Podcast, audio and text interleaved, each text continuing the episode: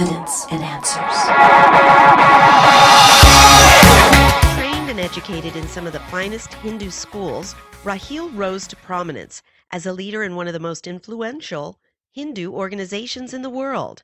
Many admired him as a model Hindu holy man. How did such a devout Hindu come to faith in Jesus? What were the factors that led him out of Hinduism and to Christ? You're tuned to Evidence and Answers radio broadcast with your host, Pat Zukeran. Pat is an author, teacher, and international speaker in the area of Christian apologetics, the defense of the Christian faith. Today on our show, Pat will continue on with his interview with guest Rahil Patel as they discuss his fascinating journey out of Hinduism and to faith in Jesus Christ. This led to my theology changing slightly. I was giving a lot of talks, especially in North America at the national conventions. And somehow God, I didn't know at the time, but God was pushing the boundaries and borders of my mind and sort of shaping it and telling me that, you know, God is much bigger than a guru, much bigger than these images in a, in a temple. And so I just had this very different view of God. I didn't know who he was or what to call him, but I just knew that he was bigger than what I believed. And in Orlando in 2007, I gave the keynote speech at the National Convention, and it was a 10 minute intro. I quoted a verse from the Hindu scriptures but then I just gave an interpretation of my own based on my travels, my experiences, what I had sensed and I got a standing ovation. Mm. It was so bizarre. I went and sat down next to my colleague, who's also a priest, also from England, and he said, How did you interpret that verse like that? It was amazing. And I thought to myself, Oh dear, only if you knew. It had nothing to do with Hinduism, you know, it, it just this idea that God is much bigger, uh, more beautiful, and um, bigger than the borders we've created in our minds. So now this led to problems later on. Obviously, at the senior level, people started questioning. I didn't know this. People felt that they couldn't challenge me head on. They said, well, you know, there's something wrong in his talks. I was in America in 2010. I had a period of illness as well during my life as a priest. And so I was in the Mayo Clinic in Jacksonville, Florida for 10 months.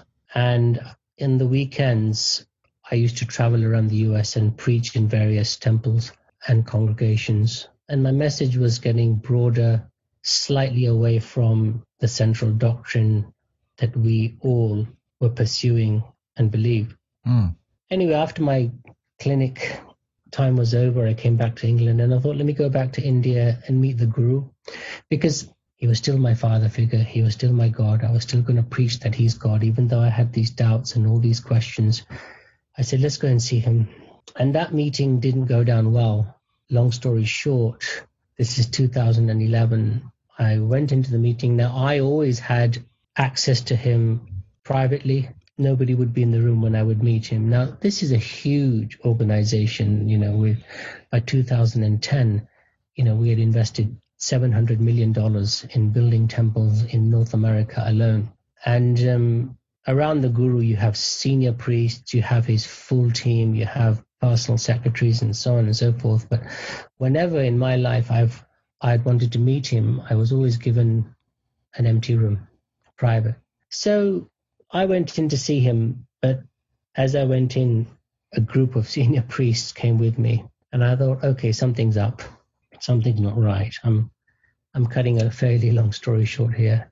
Anyway, that meeting was about my theology. It was about my speeches, my beliefs, and for the first time in 20 years, I sat there listening to everyone debate and discuss my attitudes, the guru said, okay, look, for punishment, I'll keep you in the villages of India. You can't go to the West and influence the West like this. For the first time in my 20 years, I said no to God.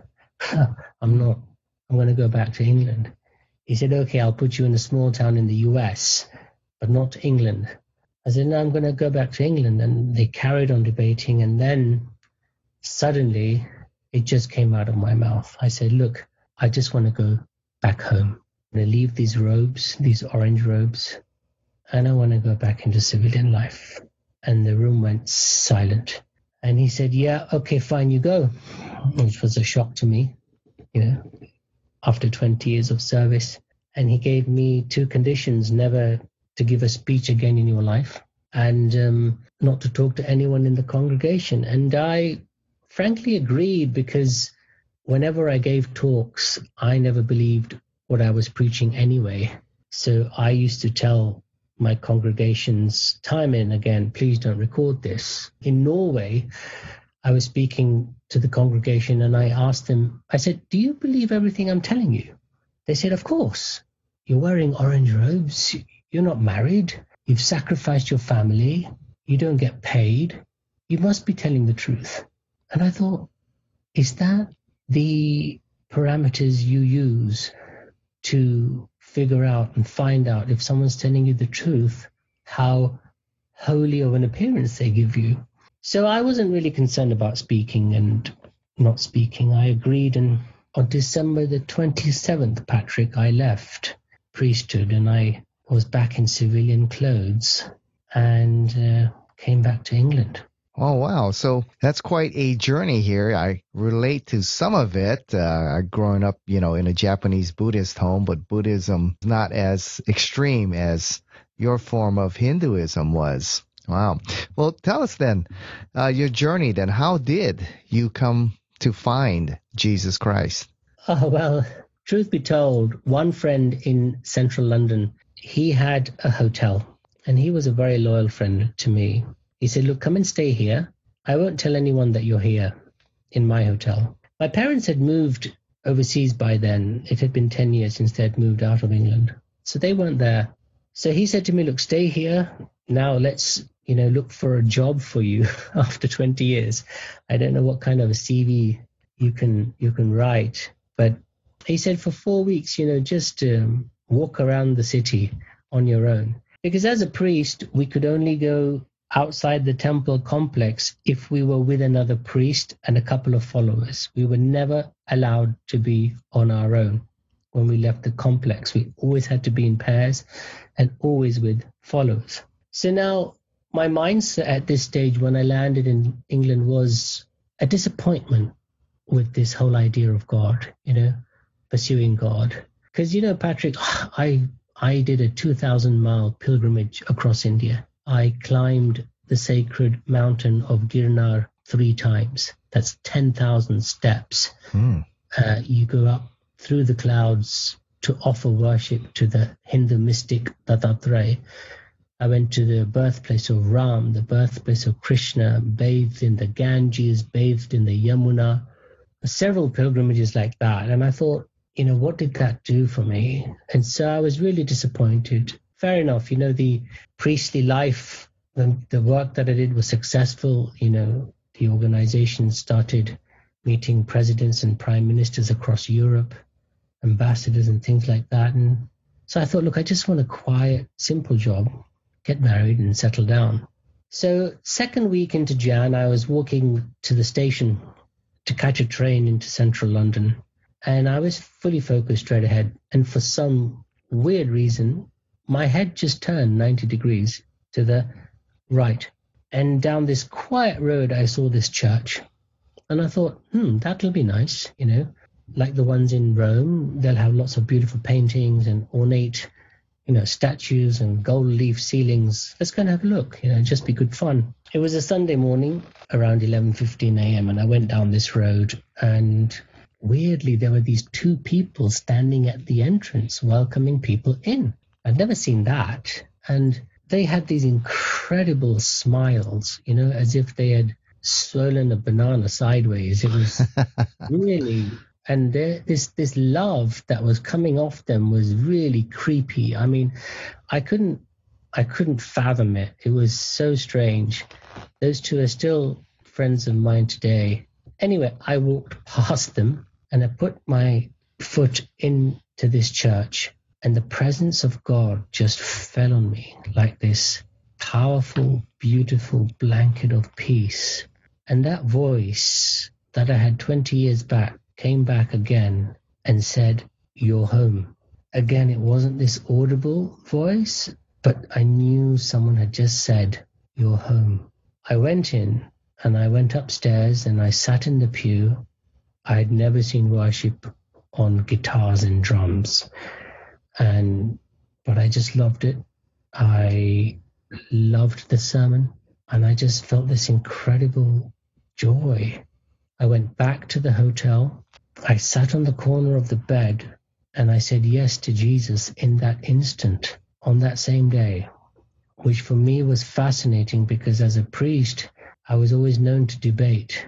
I was always known to challenge a case or a cause. They would hold certain board meetings while I'd be away in Europe because they knew that if he's here and he doesn't agree, he'll change the course of the meeting. So here was just this tangible, beautiful, powerful encounter with Jesus that I didn't need any debate or preaching or anything. And that's what drew me to Jesus on the same day. Yeah. Wow. That's quite a powerful experience there. Leaving a faith or in a culture that you grew up in, you know, poses some very serious challenges. So, what kind of challenges or difficulties did you face when you gave your life to Jesus Christ? There were two challenges, I guess, you know. One was the practical challenge of losing everyone I had known for 40 years.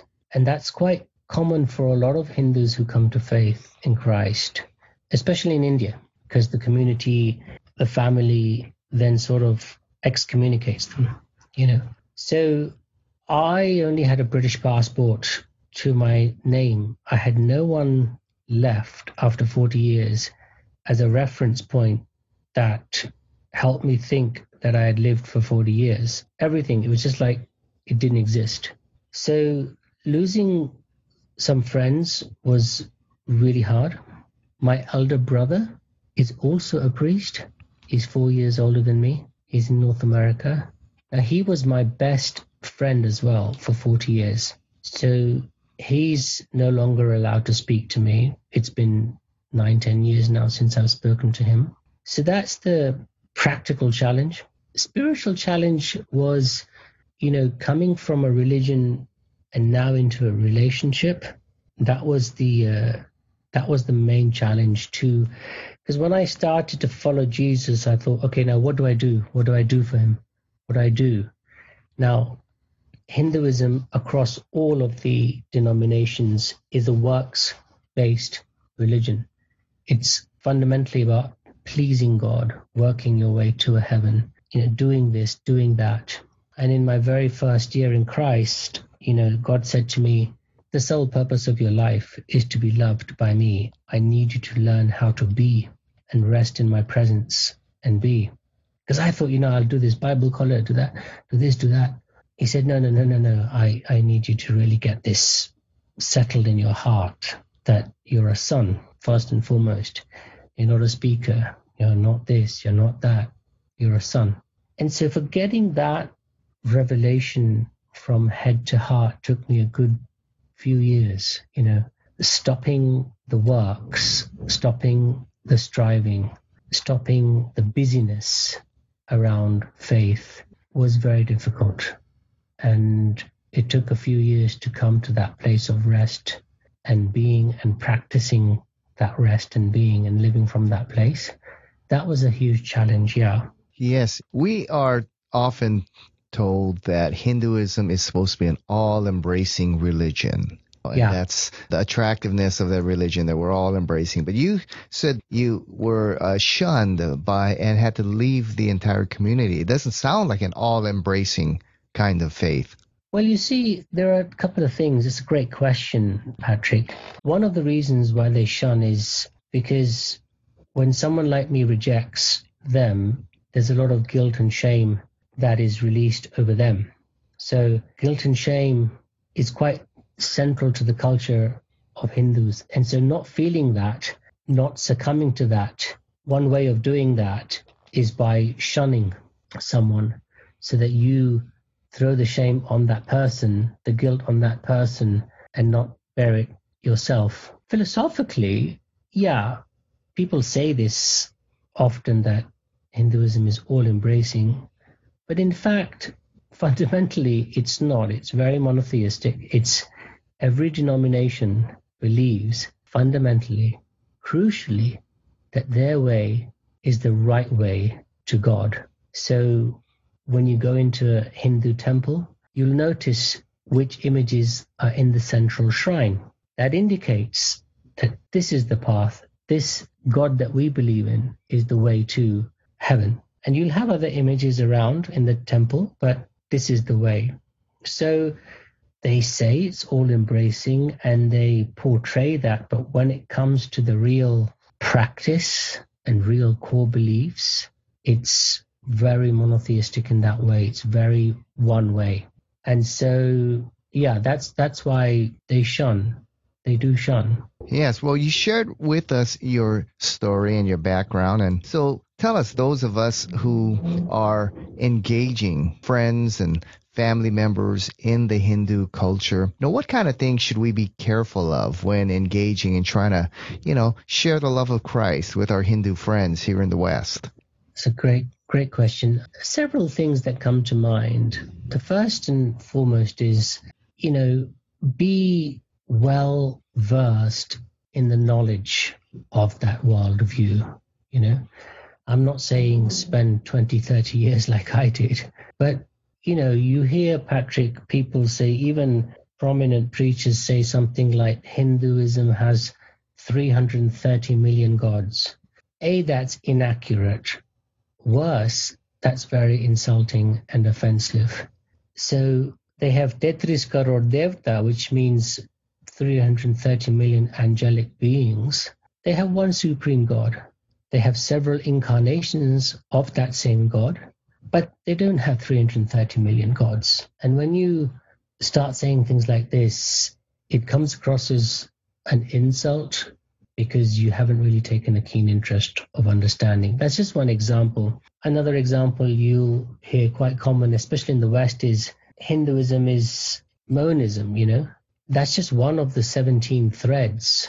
So I did apologetics here in Oxford, and in the class, you know, someone said that C.S. Lewis said, that Christianity is the only faith that has a personal God. Now, that's true for Advaita monism, but you cannot say that to people from my former denomination or to the Hare Rama Hare Krishnas who are Vaishnavas, Vishishtadvait. They have a very personal God. The head of the Oxford Center for Hindu Studies believes in a personal God. So, at one level, it's about really, you know, I often say that if you want to change the behavior of a person, you first of all have to understand how they see the world. And for that, you need knowledge. You know, you need to know what they're about. So that's that's the first step, which obviously takes time. You know, the second thing is, and I see this typically done by Christians, is when they're trying to understand, especially apologists and evangelists, they highlight Christian truths to Hindus that actually appeal to a Christian audience and not to the Hindu. I'll give you an example. I was speaking to a Hindu at one university and we were giving some free books at the time, the group I was with. And I gave a book. Um, I was about to give this book of a prominent evangelist, and I read the table of contents very quickly. And one of the chapters was titled, Jesus is the only teacher in the history of mankind that overcame the greatest barrier of all, which is death. Now, that's true, but you're speaking to a Christian audience. Hindus don't care about death, neither do Sikhs, neither do Jains, neither do Buddhists. You know, I even couldn't understand when I came to faith why Christians jumped up and up and down celebrating, singing, death is defeated, death is defeated. It wasn't ever an issue. So it's about it's it's these kind of things that may appeal to a Christian audience, but it, it doesn't appeal to that audience. On that same note, you know, I hear sometimes Christians asking the question on salvation, right? For us, salvation is forgiveness of sins. Now, in that worldview, across all of the threads of Vedic philosophy, moksha has a very different definition to what we have as salvation. So if you go to a Hindu and say, Do you know you've sinned? He knows. And then you say, Do you know you need forgiven? It doesn't appeal to them because forgiveness is so peripheral to their practice for the sake of the liberation of their soul to go into heaven. Moksha for them is to outweigh the karma they've done in this birth and previous births by doing spiritual practices, by doing dharma, by going to the temple, rituals, by meditating, by worshipping. So their aim is to liberate their soul, which has been in and out of various bodies, birth and rebirth, and they want their soul to go to heaven. They want it to go to God. So we can't go in with just Christian concepts and expect them to really understand. We've got to look at what are they trying to achieve in their spiritual life? What's the end goal? How are they doing it? And then, you know, link that to gospel truths and build that bridge and then and have a discussion at that level. And just one last thing quickly on that is, you know, some South Asians as well, they relate Christianity or the name word Christian with Western civilization or sometimes British colonialism. So I've noticed in certain South Asian communities who are, you know, ministering to Hindus, they tend to use the word follower of Jesus instead of uh, Christian. So that sometimes helps just break this sort of political rhetoric that's constantly going on in India that Christianity is a Western religion, it's a colonial religion, which it isn't. Obviously, you and I know that. But that also helps. So these are some thoughts, um, Patrick, that, that come to mind. So, you know, one of the things I think is really important when we're sharing not only with Hindus, but people from very different worldviews, I think you bring up a good point, is to really sit down and listen and see their worldview and their basic theology yeah. and where they're coming from and to get an understanding of you know where they're coming from because one of the things you pointed out is that there's really hundreds of different schools of Hinduism. And yeah. many of them are very different. So you really need to know what their worldview and basic theology is before you begin to share Christ. Yeah, yeah, yeah. That's why when I'm training certain churches in North America, I ask them or I look in their city or town's vicinity and I make a note of the different Hindu temples that are there.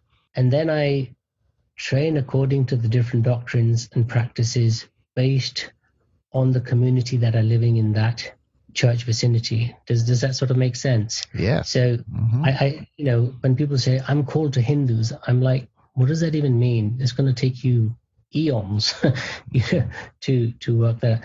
Just figure out who's doing what, what kind of denomination is it in your town, in your city, which kind of temples are there, and then you know look at the practices, the culture, the doctrines, and that'll give you an idea of how they see the world, how they see you as a believer as well. Yes, at the uh, seminary I teach here, uh, one of the classes I have is the world religions class, and we do our annual temple tour with the world religions class, and they're, they're surprised when we go to the Hare Krishna temple how they're yeah. proclaiming they're monotheist, and the God they worship is a very personal God, and yet when we go to another more classic, what they describe themselves as a more Vedic kind of Hindu yeah. temple. It seems more the classical kind of Hinduism that we study in class. Yeah. So, as you're saying, there's a great variety there in Hinduism. Yeah. So you know, like with with uh, the Hare Rama Hare Krishnas who have a high emphasis on bhakti devotion.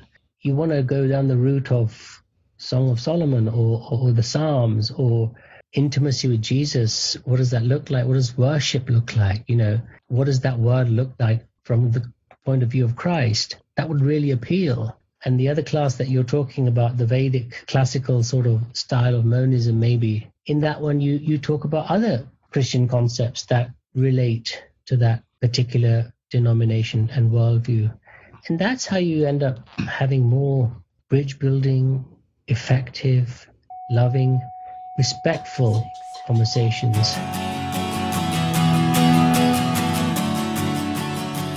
We've run out of time. Thank you for joining us here on Evidence and Answers radio broadcast. We hope you enjoyed today's show. If you would like Pat to speak at your church, Bible study, or perhaps even hold an apologetics conference, give him a call locally in Hawaii. That number is 483 0586. Or you may contact him through the Evidence and Answers website. That's evidenceandanswers.org. To keep broadcasts like Pat's on the air, we rely on generous support from you, our listeners.